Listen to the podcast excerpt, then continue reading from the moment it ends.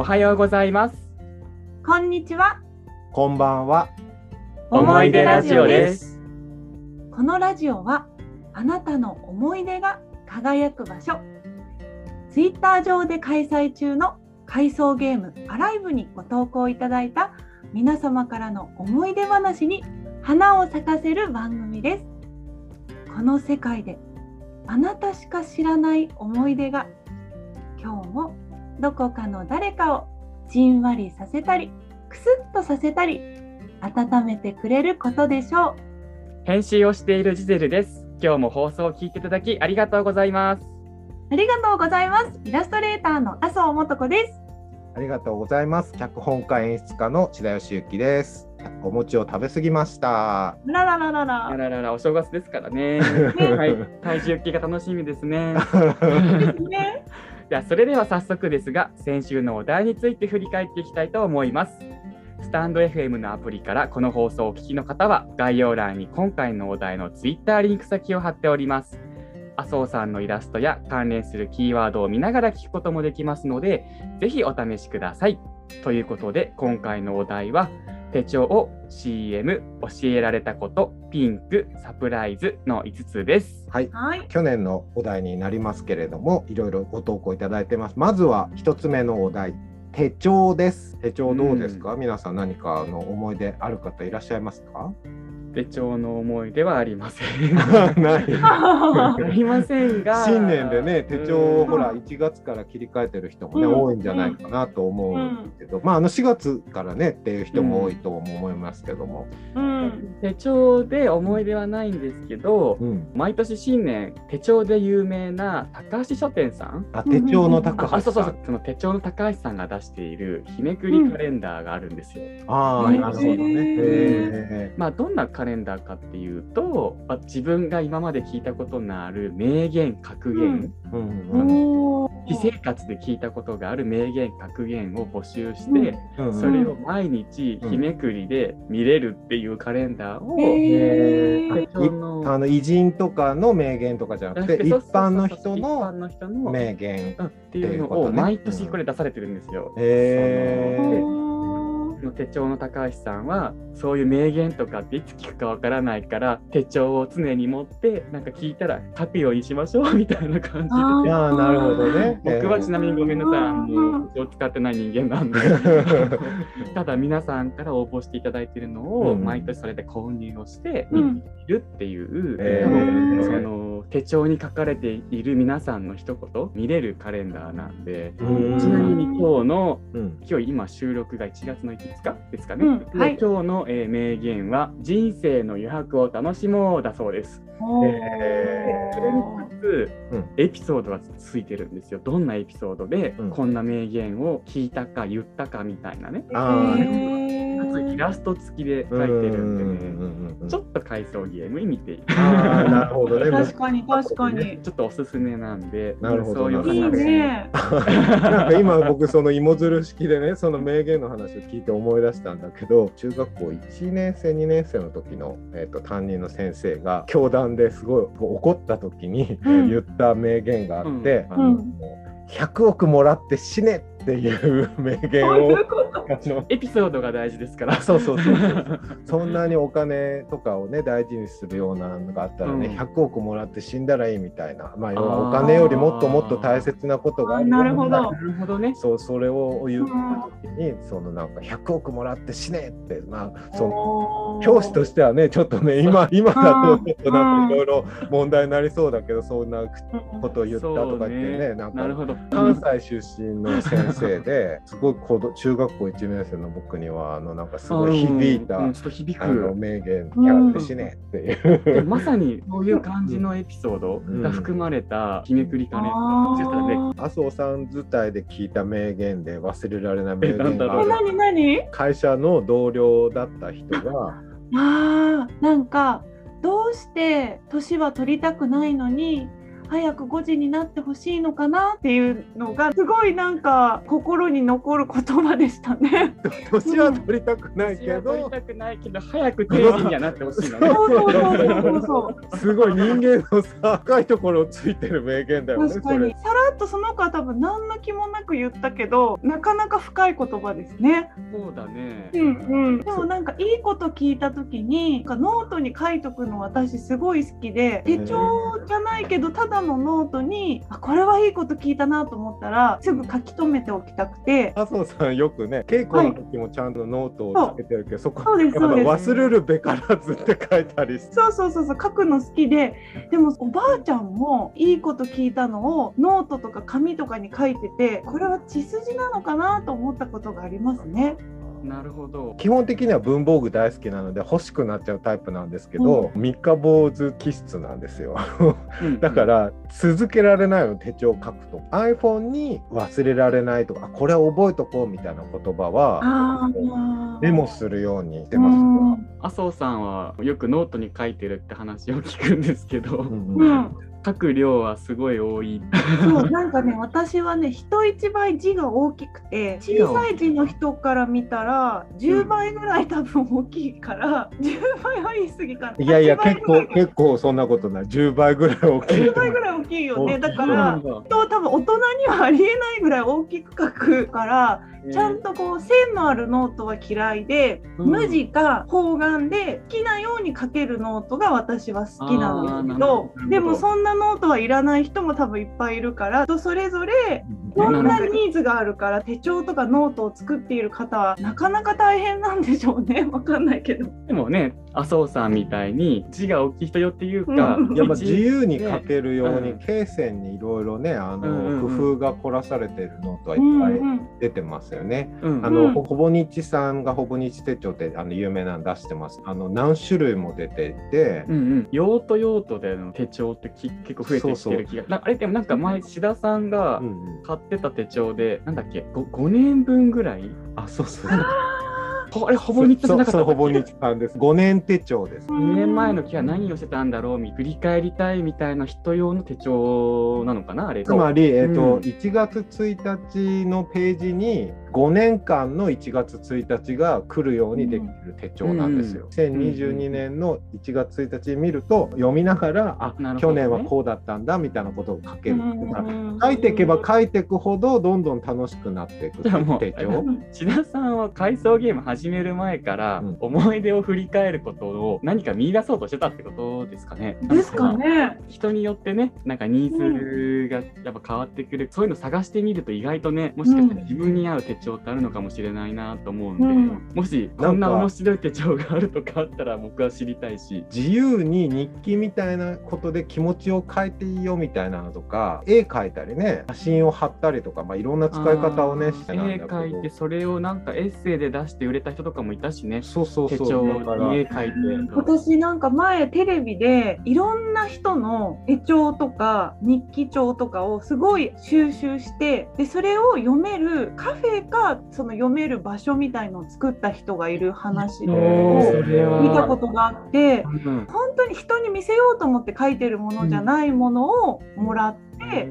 でそれをこう自由に読めるところなんだけど多分それはすっごく面白そうなところだないつか行ってみたいなって、えー、行ってみたい。だから回想ゲームに通じるものがあるんじゃないかなって思いましたねね。それはね、うん気になるね。だからやっぱりその思い出とかね人の記憶とか大好きなんですよね僕たちね大好。きなんですね。本当にちょっと通ずる部分があったのかもしれませんね。あると思う分記憶だったり思い出だったり、うん未来うん未来の予定だけじゃなくってまた見返した時にねこう感じるものとかあるうん、なんか意外とすごいところに行きましたね手帳の話来ましたね。意外 意外でした僕もあの手帳の思い出ある方まだまだ募集しているのでぜひご投稿いただけたらと思います。ば他にも何か手帳を書いてる人で私こんなこと書いてたわみたいな いたりとかね、うんうんするかもしれないから今日という日をぜひ機会にうん何かこう見返してみたりとかしてみてください、きっと楽しいんだろうな はい、はい、じゃあ次のお題に行きたいと思います。次のお題は CM です。はいこちらはご投稿いただいております。ではツイッターネーム高階恒弘さんの思い出です。鮮烈に覚えている CM といえばサントリーローヤルのランボー。エキゾチックな音楽。砂漠を行く皮膚き男にジャグラー。小人の天使イグアナ。そして黒服の主人公。10代で天才詩人だったのがあっさり放棄して砂漠の商人に？なんだそれ。二十歳になるかならないかの僕は秒でノックアウトされた。探したらちゃんと見つかる、えー高階さんがそのツイッターのリプで、えー CM の YouTube でね見れる動画を、えー貼ってくださっています。探したらちゃんと見つかる。まあ CM 市場に残る話題作でもあるので当然といえば当然なんだけど。今でこそ珍しくもないがこの CM サントリーローヤルという商品のことを一言も言わないんですよね。テレビ CM の概念をひっくり返して衝撃的でした。うん。ということで。リンク貼っていただいてるのを見て、リアルタイムで見た記憶はないんですけど今見てもねなんかかっこいいっていうかかっこいい。ねうん。かっこいい CM だったようん。ね。より印象に残る、うん。なんか逆の角度で、うん。えーサントリーローヤルって何でしょうってなるねなんか。気に気になるなーって感じで、そうだよねだから今でこそね珍しくない商品とかのことを一切言わずに、イメージというか、うん。雰囲気を伝えて、うん。その企業の心意気だったりとか、うん。伝えたいことをボーンって出すっていうのはこここら辺から始まっているのかねだから、ん当時はすごく斬新だったのかもしれないですよね。まずそのランボーを使ってるあたりがね僕的にもちょっとグッとくるものがあって詩人のアルチュール・ランボーっていう人がいて昔「太陽と月に背いて」っていう映画があって詩人のアルチュール・ランボー役をレオナルド・ディカプリオがあのやっているっていう映画があり,、ありましたけど僕もあの18歳とかそのぐらいの頃にジュール・ランボーっていうのは昔から僕も詩人としてすごい好きで、まあ、若さが溢れてこの若さの勢いとエネルギーに満ち満ちてるんですよ。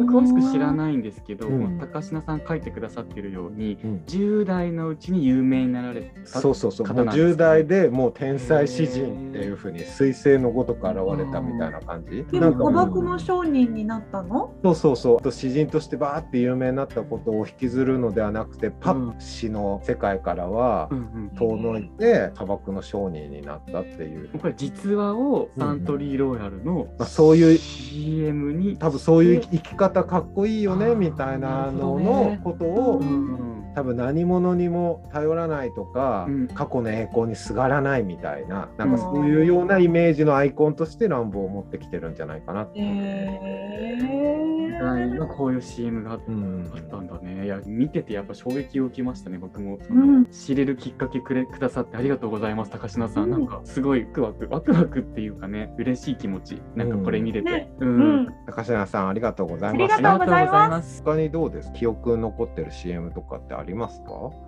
僕はねあの一個すっごい記憶に残ってる CM があるんですけども結構海外のあのダブ石鹸のダブうんってわかります、あうん。の洗顔のね、うん。ダブの CM なんだけど、うん。どんな内容なのかっていうのはあと詳しくは見ていただきたいなって思うんです。FBI の似顔絵を描く捜査官？要はうん。ある A っていう人の似顔絵を描くっていううん。CM なんですけど、その A さんに自分の顔について聞いて描いた似顔絵っていうのとそれ以外の B さんが A さんを見てどうどういう見た目ですかっていうのを聞いて要は他人から見た A さんの話を聞いてうん描く似顔絵を比べるっていうような CM なんですよ。面白いね。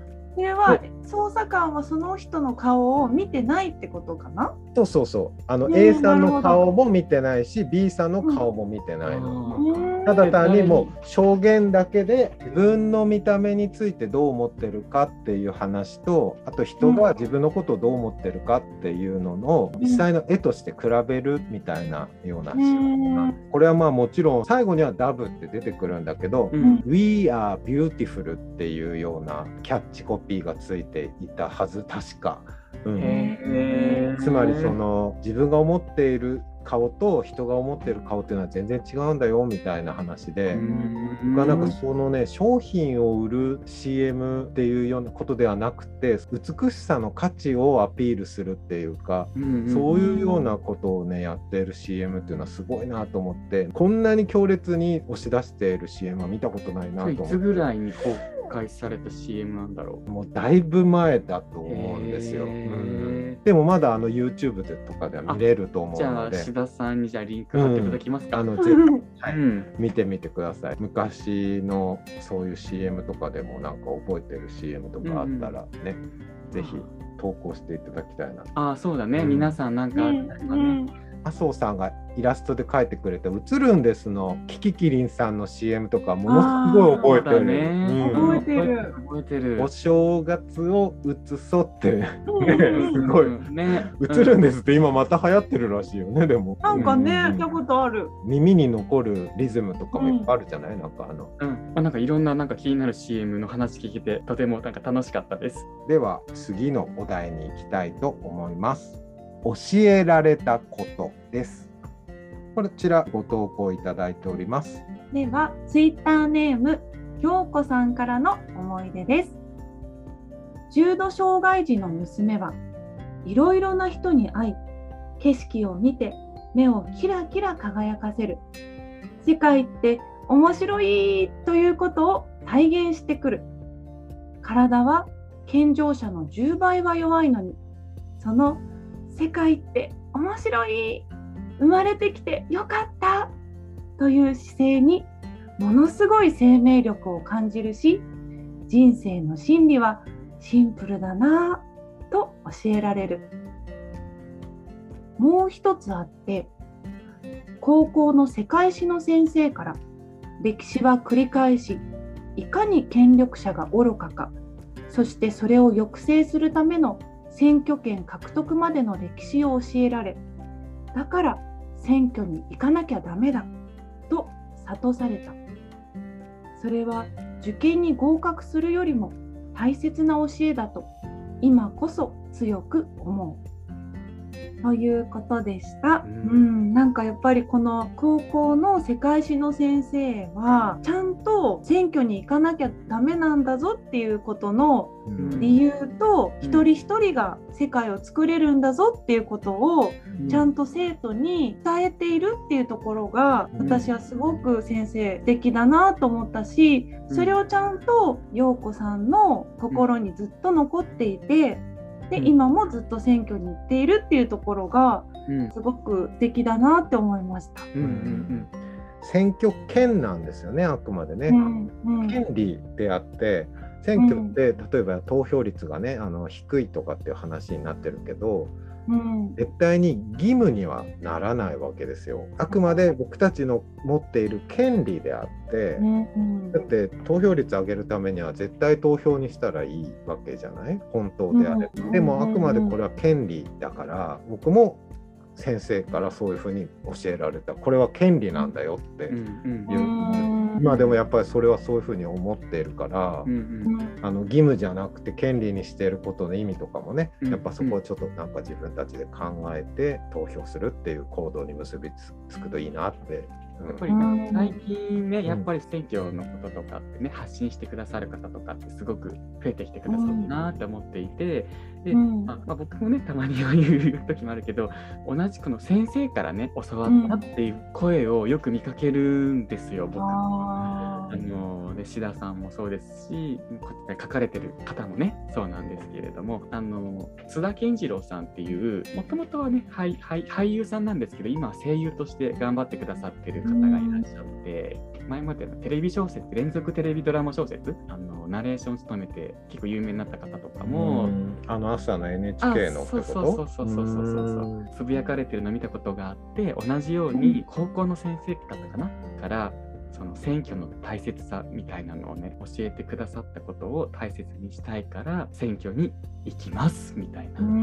ことやっぱ書いてくださっててね。そういう思いを持ってね選挙について教えてもらった人っていうのはたくさんいらっしゃると思うんで僕も選挙に言ってます。まあこれあのお題が教えられたことっていうのでたまたまこの歴史社会の先生僕もあの教えられたのはその社会の先生だったけど、ね。やっぱこの歴史をそうやって専門として教えたりしてるからこそ教え子たちにも伝えたいって思うんだろうね、歴史から学ぶことっていうのはやっぱすごい大切なんだなって。また思春期の時にきちんと大人が単なる知識として教えるんじゃなくてそこに生きた経験の思いがこもった言葉として届けてくれること。単なる、ね、知識として教えるんじゃなくてっていうところがこのなんかやっぱ心に残っていくのかなって思いますね。ね。あともう一つあの陽子さん、えっと、娘さんのお話がうん。載ってますけども、うん。世界って面白い生まれてきてよかったっていうことをキラキラした目から伝わってくるっていう、僕もあの子供たちと一緒にあの演劇を作った経験があるんですけども、障害を持っているか子供がいてその子と一緒に作ったことがあるんだけど、自分が思っている世界っていうか普段自分が見ていた世界、例えば、うんここのシーンではこういうセリフを言ってこういう動きをしてほしいみたいなのがあるじゃないですか。うんこういったことの観点で言うとその子は伝えた通りにはやってくれないっていうことが起こったのがあったんだよね。うん。その時にどうしようかなって思った時に僕はうん。そんなことはどうでもいいって思ったんだよね。決められた、こっちが勝手に決めた段取りをやってもらうことなんてどうでもよくってそうじゃなくて、この子のすごく生き生きとした姿だとか、ん。この子が体中から発してる、まさしくここに書いてある通り世界って面白い生まれてきてよかったそういうのを見せたくて僕は子供と一緒に演劇やってたんだな。やっぱりどうしても知らず知らずのうちにあスケジュールが間に合わないからもうここできちんとこうやってやってもらわなきゃいけないとかね舞台を完成させるっていう責任としてはあるからさ、んそういうことを考えちゃったりする時もあるんだけどでも最終的にはそんなことはどうでもよくって 僕はもうあのそこのシーンはもう段取りとかも気にせずそこをきちっと見せれるような演出方法に変えたりしたんですけど、子供に教えてもらったってそうそうそうう。そう。うんうんそうやって教えられることものすごいたくさんあるんですよ。うんいかに大人と一緒にやってた演劇っていうものがうん。自分はそう思ってはなくても枠組みにとらわれていたか、うん。でね、うん。たくさんあってあのここにも書いてありますけど、うん。人生の真理はシンプルだなって教えられるって書いてあるじゃない、でも本当にシンプルなんですよ。うん。立ってるだけで素晴らしいって、しいよね。もう本当に言葉いらない、うん。僕の書いた脚本の言葉いらない。僕の考えた段取りなんていらない。もうあなうんた出てきて立ってるだけでもう僕はそれだけで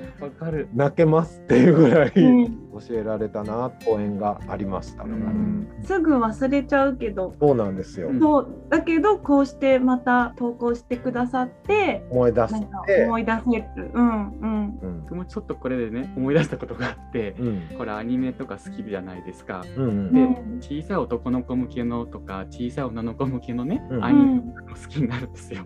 うん。うんうんうんで話したアイカツうのうん。イベントに行ったことがあった時にね、うん。うん。あのまあショッピングモールとかでイベントやってるじゃないですか、うん。毎日ねあーあのうんやってるやつ。でまあ、大体小さい子たちもいて、うん。まあ、僕たち、うん。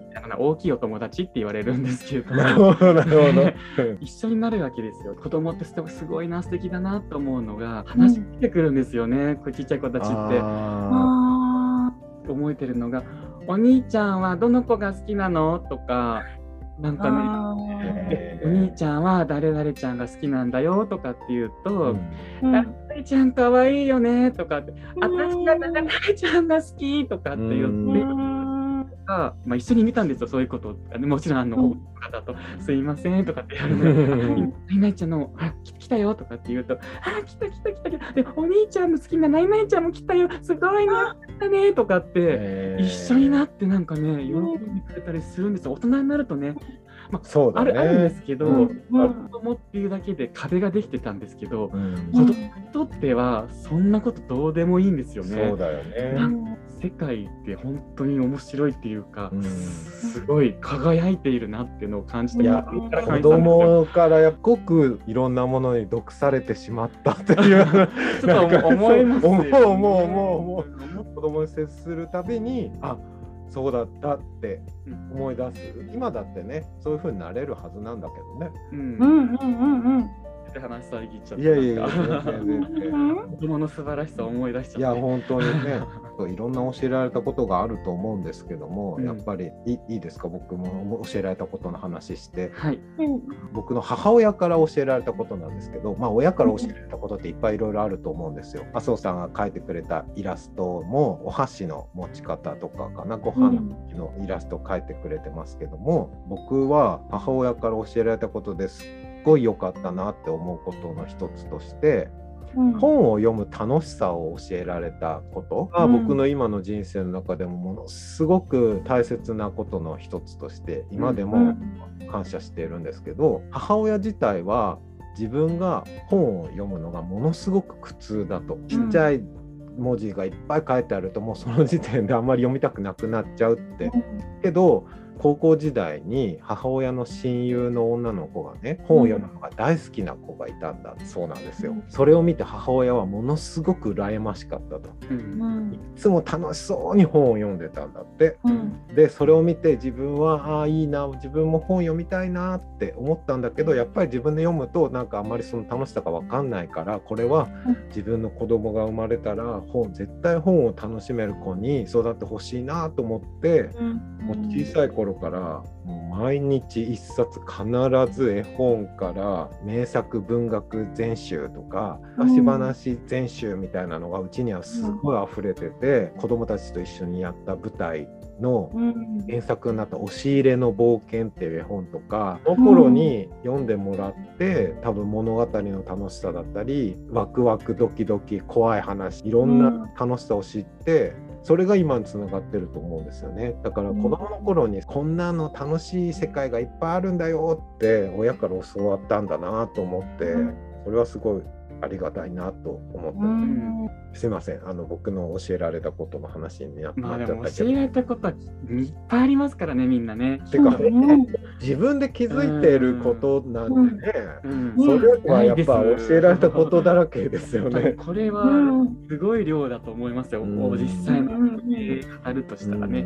ねやっぱりその上司だったりねさっきのあの学校の先生だったり、いろんな上の方々先輩もそうだし、うん。から教わったことでできてると言っても過言じゃないですよね。うん。うん。そして今でも教わり続か 続けている。はい。この年になっても。未熟者なんで、うん。うん。はい、だからこそ楽しいんですけどね、なんかこう、うん。確かに確かに。世界って広いなーってやっぱり僕思うんで、まだまだね、うん。知らないことだらけだからね、うん。ありがとうございました。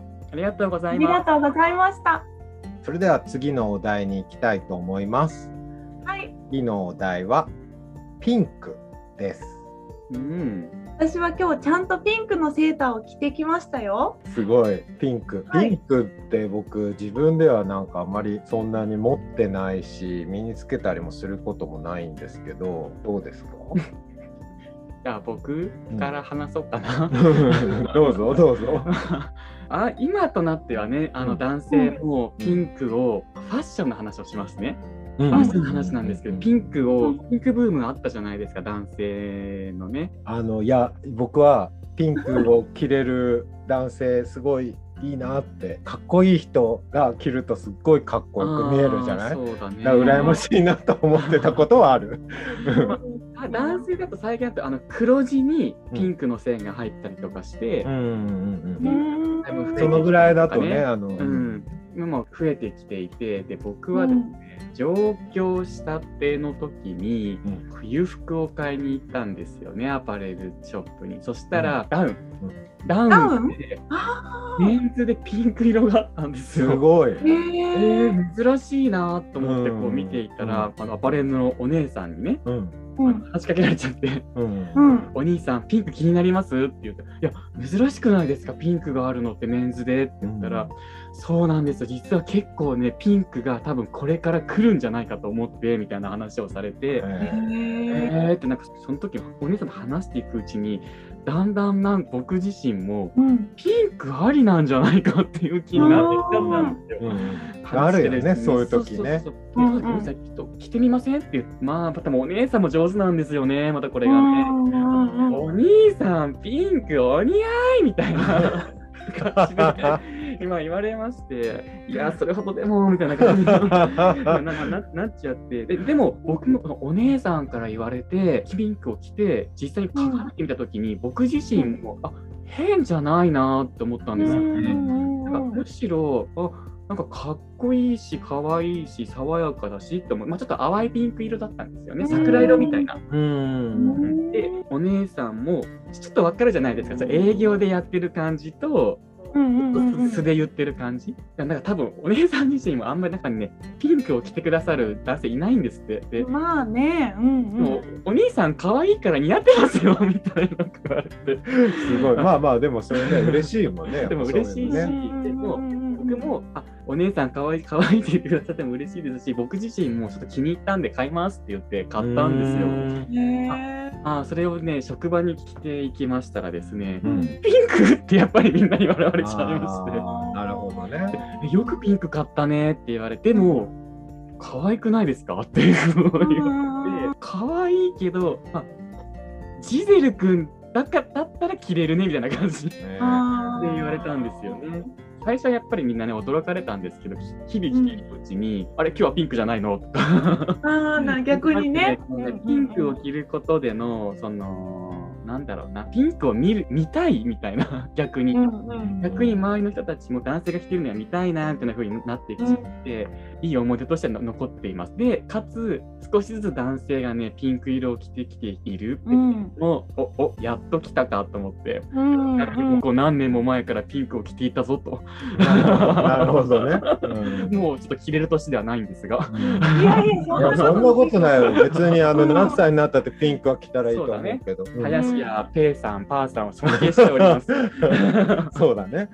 あの僕も殻を破ったりするのってファッションっていいなってやっぱ思うよね。僕もあのうん。原色系のものって最初身につけるのってすごいなんていうかうん。気恥ずかしかったり、いいいいのかなこんな派手なのやっぱ身につけてって思ってた時期があったけど。うん。ある時にいいなっていうのがあってパッと何のその時はなんかそこまであんまり何も思わずに買ったんだけど、うん。いかな靴とかね昔持ってたんですよ、身につけてみるとなんか新しい自分がうん知れたみたいな感じですごいね気持ちもな。んか良くなるし他の靴大好きでなんか本当にそれをもとにセリフを書いたこともあるぐらい、えうん、その新しい靴ってどこまでも歩けるような気持ちになれるじゃないですか。ーそういうことをセリフ書いたことがあるんだけどそれはその赤い靴を履いたおかげで思いついた。あえてね自分選ばないものを選んでみるっていうのもなかなかいいなって思います。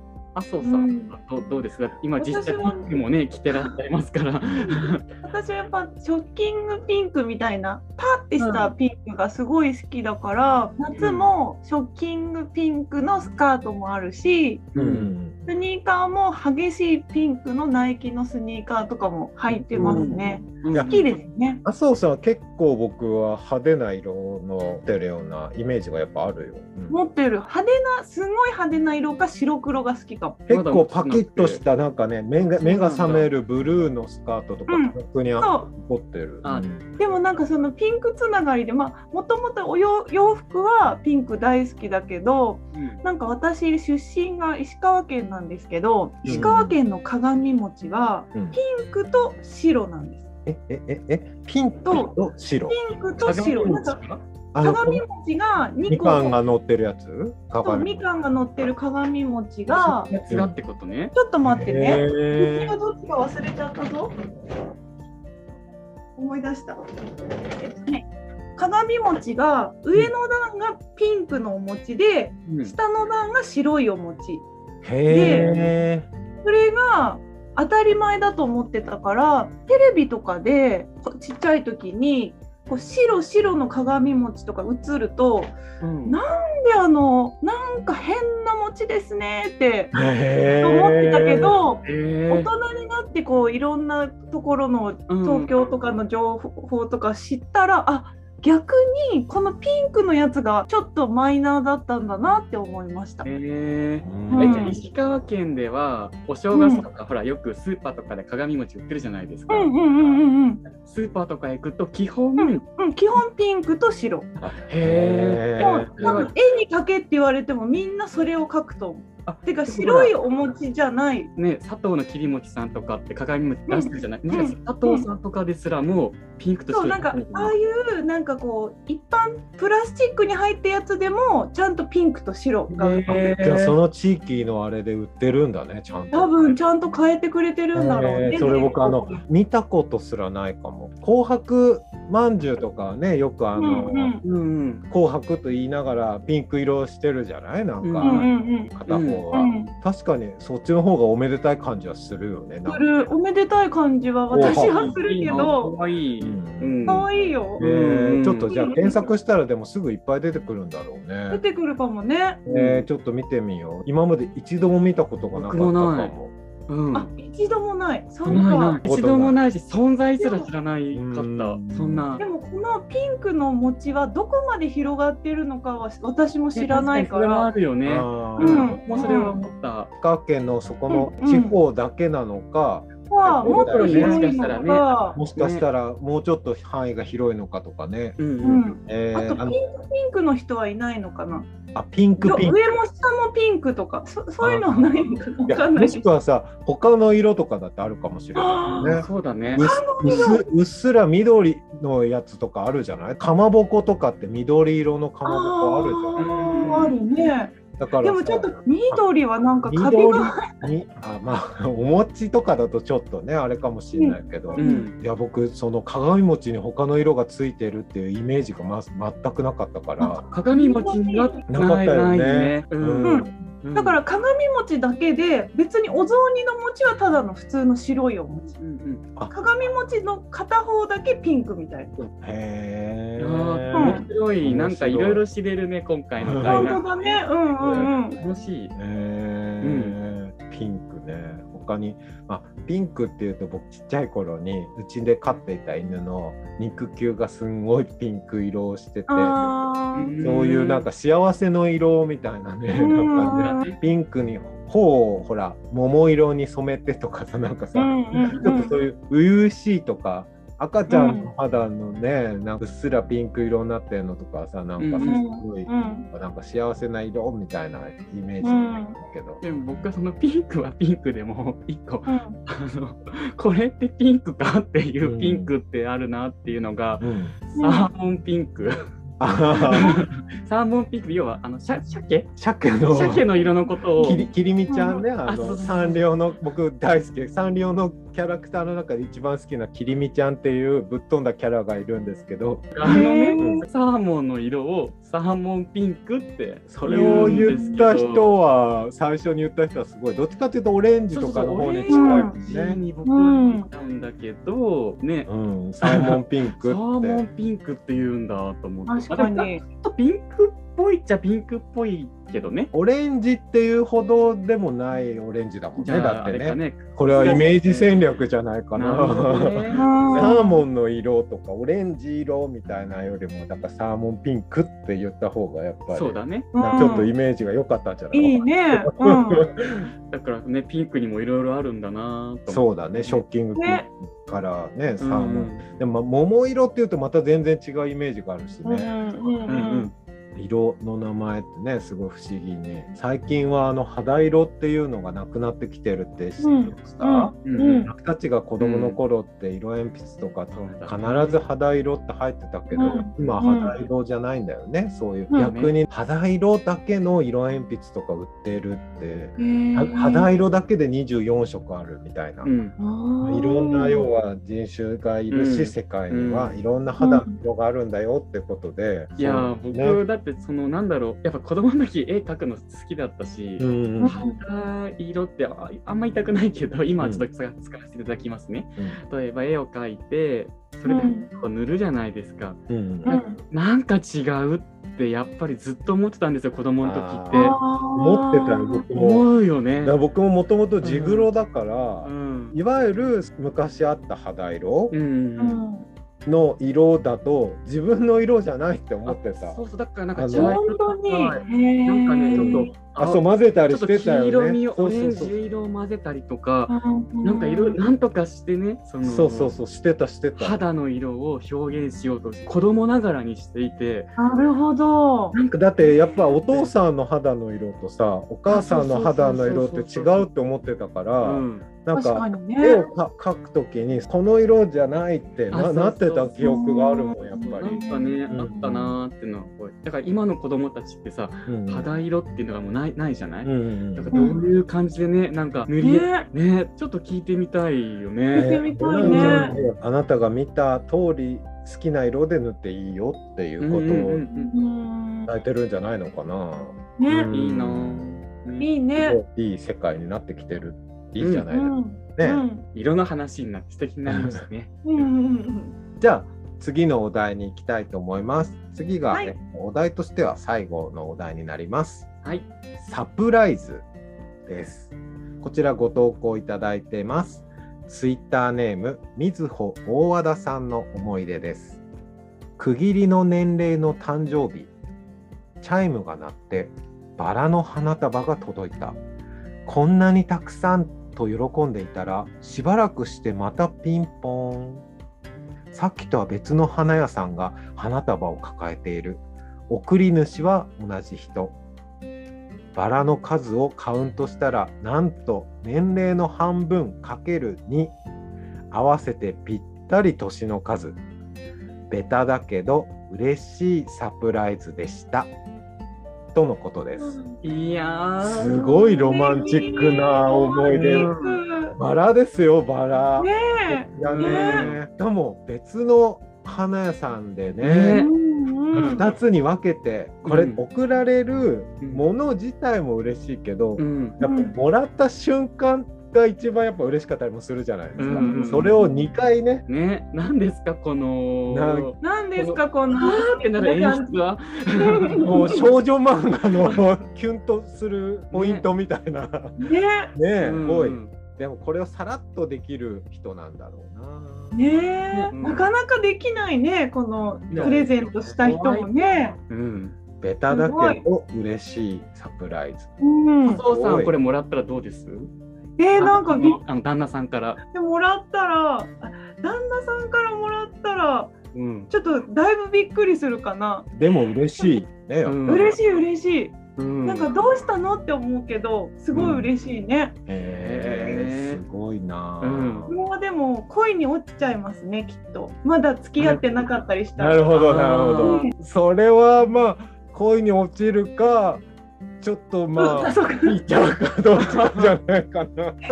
いやだそうだよそうだよ。確かに好意がある方からしてくれるから嬉しいけど、確かにねい。ろんな物語があるでしょうからね。まあそうそうそうそう。うんうんうんうんもちろんそれによってガンと気になるっていう方に進む場合もあるけれどまあそれはもうタイミングとその人同士の関係性によるね。なんかね、麻生さん、なんかそういうサプライズとか。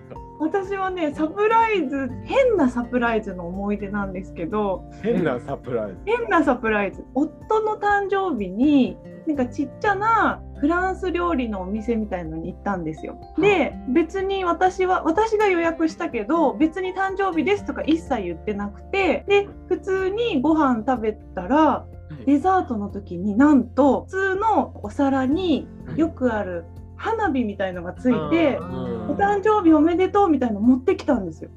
で私すっごい怖くて。私。頼んで私頼んでない頼んでないみたい私頼んでないのになんで知ってるの？怖い怖いみたいな感じででも夫はそれもサプライズの一環かと思ってまたまたもういいから分かったよ分かったよみたいな。意味わかる？なる。うんうんううんん。えそれは旦那さんが用意したサプライズでもなかったってこでもなかった。で最初夫は私がやってくれたんだと思ってるから、うん。なんかもうそういう芝居しなくていいよみたいな感感じで言っててでもまあくれたから、まあ、ありがとうってことでうん。私はかなり腑に落ちなかったけどまあありがとうおめでとうっていうことで、うん。まあそのいただいたやつを食べて、で帰り道にいやでも私は絶対頼んでないからうん。なんで知ってるのかなあの人は。そのお店の人は。うん。うん。思ったらでよ2人で考えてみたらうん。多分「お誕生日おめでとう」とか言ってるのを聞いてあ多分店主の計らいとしてあのサプライズをやってくれたんじゃないかってことに落ち着いて、うんうんうんまあそうじゃないとねね。かんないもんね。うん。う。んでもなんかね私はかなりサプライズを受けましたね。そうだね。怖い怖いってなるぐらいだもんね。なんでみたいなくらい僕ちょっと似たような経験してるもん。あ本当に。だだしてるあのね、あの、うん。女の子の友達とスイうんーツビュッフェうん。にね、ディナーで行ったことがあるんですよ。うん。二人で。うんねうん。で食べに行こうって言ったのはまず僕でうん。で予約してくれたのが向こうだったんですよ。でね、そしたらまあそれなりにまあちょっと高級だったのかな、うん。みたいなところに行って、で2人でそれでデザートとか取ってねでこうテーブルで座って2人でこう仲良く食べてたんですよ。うん。そしたら急にお店の照明がバッて消えて、うん。そしたら BGM がねハッピーバースデー、うん。ハッピーバースデーみたいな感じでなんかこう流れ出して、ああ、誰かお誕生日の方がいるんだなみたいな感じで、うん2人でややってた、二人でやってたんですよ、しかも。ね、すごいね、すごいねって言ったら、ケーキを持ったお姉さんがニコニコしながら、うん。ハッピーバースデーって踊りながらこうなんかどこかの席に向かっていってるんですよ。うんそしたら、うん。あ、どこだろうね、どこだろうねって言ったら、お姉さんが僕たちの目の前の時にピタって止まって、ピーバースデーってこうケーキを差し出してきたんですよ。うん。でうん。だから僕はその女の子と目を合わせて、え？どういうこと？ってこうやったわけです。から、向こうも、え？どういうこと？ってこう やってて、さなんか、僕たちじゃない僕たちじゃないみたいな。何何やったの？何やったのってお互いにやったら、さそのそれを見たお姉さんのが顔、はっ！ってやって、うんハッピーバースデーって言いながらなんかね、帰ってったの。多分周りの人たちももうみんなさ、ケーキを変えた瞬間に、ああ、おめでとうございますとかってやるわけですよ。やるんですけど、お姉さんそのまま、あ違うってことに気づいて、うんハッピーバースデーもうどどこの席にも行かずに帰ってって、うちら二人はもう周りからなんかね、え、えー、っと、みたいな感じで見られて、きっと間違いだったんだねってこう二人でこうやって。それは本当に間違いそれはそのお姉さんにとってもサプライズだったと思うね。なんかあの麻生さんとはちょっと違うけれども、えっていうやつおね。互い何の日でもないのに、え今日誕生日みたいな、なんかお互いにね。結局それは席を間違ってたとかでもなかったなくなってもないし、その後どっかの席でもやられてないし、あ、あらららそうなんそうだ。じゃあ日にちを間違えたのかな。多分そうだと思うんだけど。なるほど、なるほど。でもそれもだいぶサプライズですねだい本当にぶサプライズだねうんうんでも今となってはもうね、面白かったよね、あのスイーツ。ね面白かったねそうだね。私 も面いい白かった思い出になったね。なんかうんあれも別になんなんていうのかな、こう悪くしようとしてないからさ。そうだね。そうそうそうそうそうね誰かを喜ばせようとしてたっていうのだけがうんの残ってるイベントなんかその、うんビうんュッフェだったからね。まあ私も今思えば素直にありがとうって喜べばよかったなとそうそう思ってそうそうそうそう。まあでも言ってなかったらね、ちょっとあ違います違いますってなっちゃう。そうだよね、麻なっ生さん。ちゃうな。まあでも素敵なね、麻生さんのもね、素敵だよね。うんその計らいだった計らいの心に、ううんん、素直に乗っかっておけばよかったなと思ってそのお店の方ちゃんとなんか写真も実は撮ってくれてなんか素敵な額縁に入れたのを帰り際にくれるプレゼントもしてくれて、うん。あそれはでもやっぱり、うん、だから本当はすごい心がこもった素敵なおもてなしだったのに、うんうん。ちょっと私が ちょっと焦りすぎた。店主の人がねちらっとこう、お誕生日だっていうお声がちょっと聞こえたので、って言ってくれたらよかったね。そううあのうちから、うちからいつもありがとうございます。うちうちからのささやかなサービスですとかって言,、うん言ってたらあのなんか、うん。えーってなってね。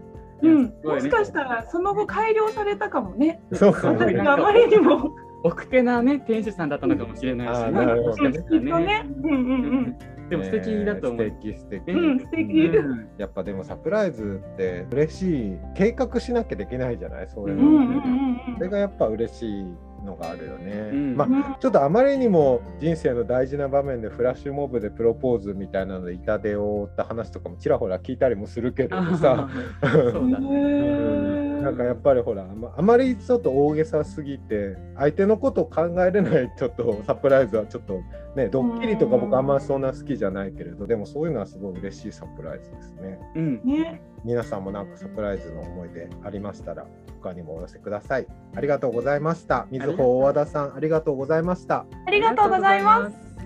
はい。それではここで次のコーナーに行きたいと思います。あの思い出をもう一度で回想ゲームアライブは2020年4月から続いてまして過去にたくさんの思い出を投稿いただいております。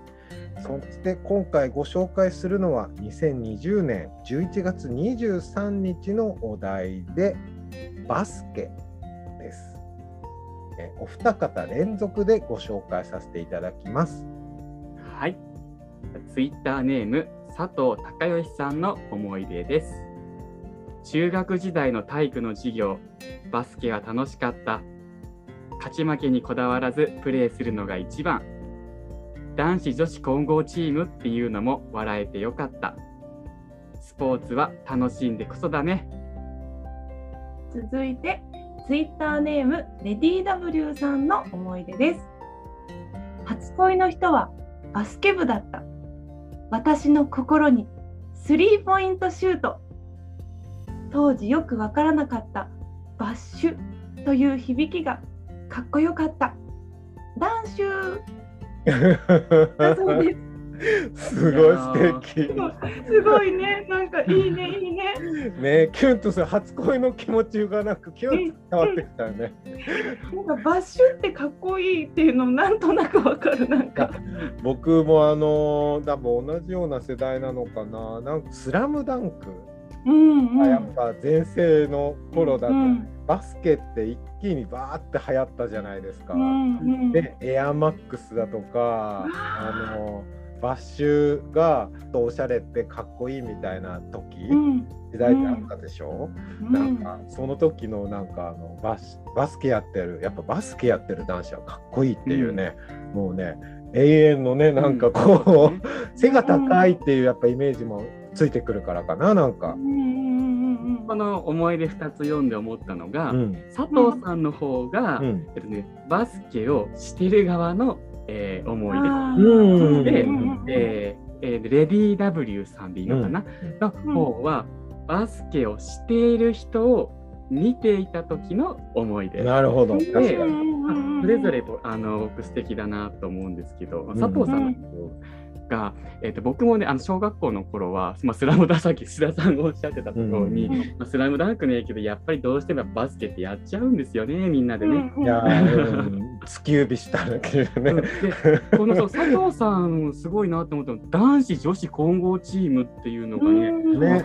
えーそういうプレーがあるんだ。ぼ僕の時代はなかったんですよ。やっぱりどうやっても男子と女子が一緒にバスケをなんかドッジボールとかは一緒になるんですけど、うん。バスケットボールっていうと一緒になんかやっぱならなくって。これはだからこの、ここの中学がすごいなんかそういうのがあったんだね。なんかそれあんま聞かないよね。中学生ではもう絶対なんていうのか体育の授業で男子女子分かれてたから、うん。かね佐藤さんのこのね中学時代の体育の授業ってすごいなーって思ったんですよね。やっぱ楽しいんですね。やっぱ笑えてなんかね和気あいあいいやーこういうスポーツだったら楽しそうだようん、ね。しかもこのやっぱりね勝ち負けにこだわらずっていううんねプレー一番僕も好きなんですよね弱いから僕が。さっきも言ったけどバスケとか全然できないもうドリブルとかも全然わかんないもんなんか。うんそうね同じ。もうすぐダブ取りしちゃうみたい。あれ？ハブドリって懐かしい響きだな。なんか、あれ？もう歩いちゃダメみたいな。なんか。僕も本当にあの黒子のバスケみたいな能力が欲しかったです。全然黒子のバスケを知らないからあれだけど。昔の人たちはスラムダンク、うん、今の子たちは黒子のバスケって感じそう。かだな。今の子っていうほどでももうだいぶ前じゃない？黒子のバスすいません。黒子のバスケすいややっぱりスポーツのね、うん。漫画っていうのは次々にねうん。やっぱりどんどんリニューアルされて新しいのが出てきて、いやでもね。あれですよ、スポーツ漫画は、うん。僕の中では黒子のバスケは佐藤さんみたいに、うん。その中のスポーツを楽しんで読む側、うん。でえー女僕の女の子の友達とかは、うん。黒子のバスケ読んでる人たちはこのレディー W さんと一緒で「はあ何々がかっこいい」とかそういう方に言ってるからねうんなんか。テニスの王子様みたいなあそうそうそう「感じね。スラムダンクの時ってなかったですもんやっぱり女性がね桜木花道かっほど。かっこいいみたいな。深川っていうキャラクターはあかっこいいってな位置で置かれかっ置かれてたけどそうそう。あれはバスケをやっている少年たちが読んでたみたいなところはあったよね。そう。そうなんかそうそういやーわかるわかる。なるほど。まあまあ当時からねそうやって、あのかっこいいって読んでた人もいっぱいいたんだろうけど。んうんうん。だからごめんなさい。オタク的にはこのお二方もねこのちょうどやってる側と見ている側がねこうまさにこう表現されていたのがねちょっとキュンキュンキュンしました。うん 乱臭っていう終わり方も僕はとっても好きですよ。この思い出。いや、ね僕は僕は一番好きなのは私の心にスリーポイントシュートいやもうですすごいよ。すごい。すごいパワーワードだって僕これあの当時つぶやいてくださった時にリポをした記憶があるんだよね。私の心にスリーポイントシュートってすごいパワーワードですねって。うん。リポしたの覚えてる？これ、レディー W さん、あのーさっき話したあの手帳の,、うんあの今日の名言格言にぜひ応募 ご応募ください。そうだね。私の心にスリーポイントシュート。うんこれいい線いくんじゃないでしょうか。スリーポイントっていうのがいいね。遠くからスリーポイントって。うん遠くからスパッて入るのがスリーポイントですよね、確かね。ダダンクみたいな力力ずくでガホンっていくんじゃないってことだよね。でもやられた佐藤さんもきっと分かってくれると思うし、うんそのスリーポイントシュートにこの熱い情熱をかけ輝けてくれるレディー W さんもそうだと思うんですけど、スリーポイントって本当すごい集中力で、そうだよね。遠くから一つのところにシュッて、うんうんわかるわかる。あの、あのめっちゃ入るんだよね。あのシュートするわかる。まあ命中させることを目的としたことが、もうキュンってくるわけですよ。なるほど。遠くからねなるほどなるほど。集中力高めて一点にピュッてうんいう姿に私の心が要はあれだったんですねバスケットゴールだったんですね 乱臭。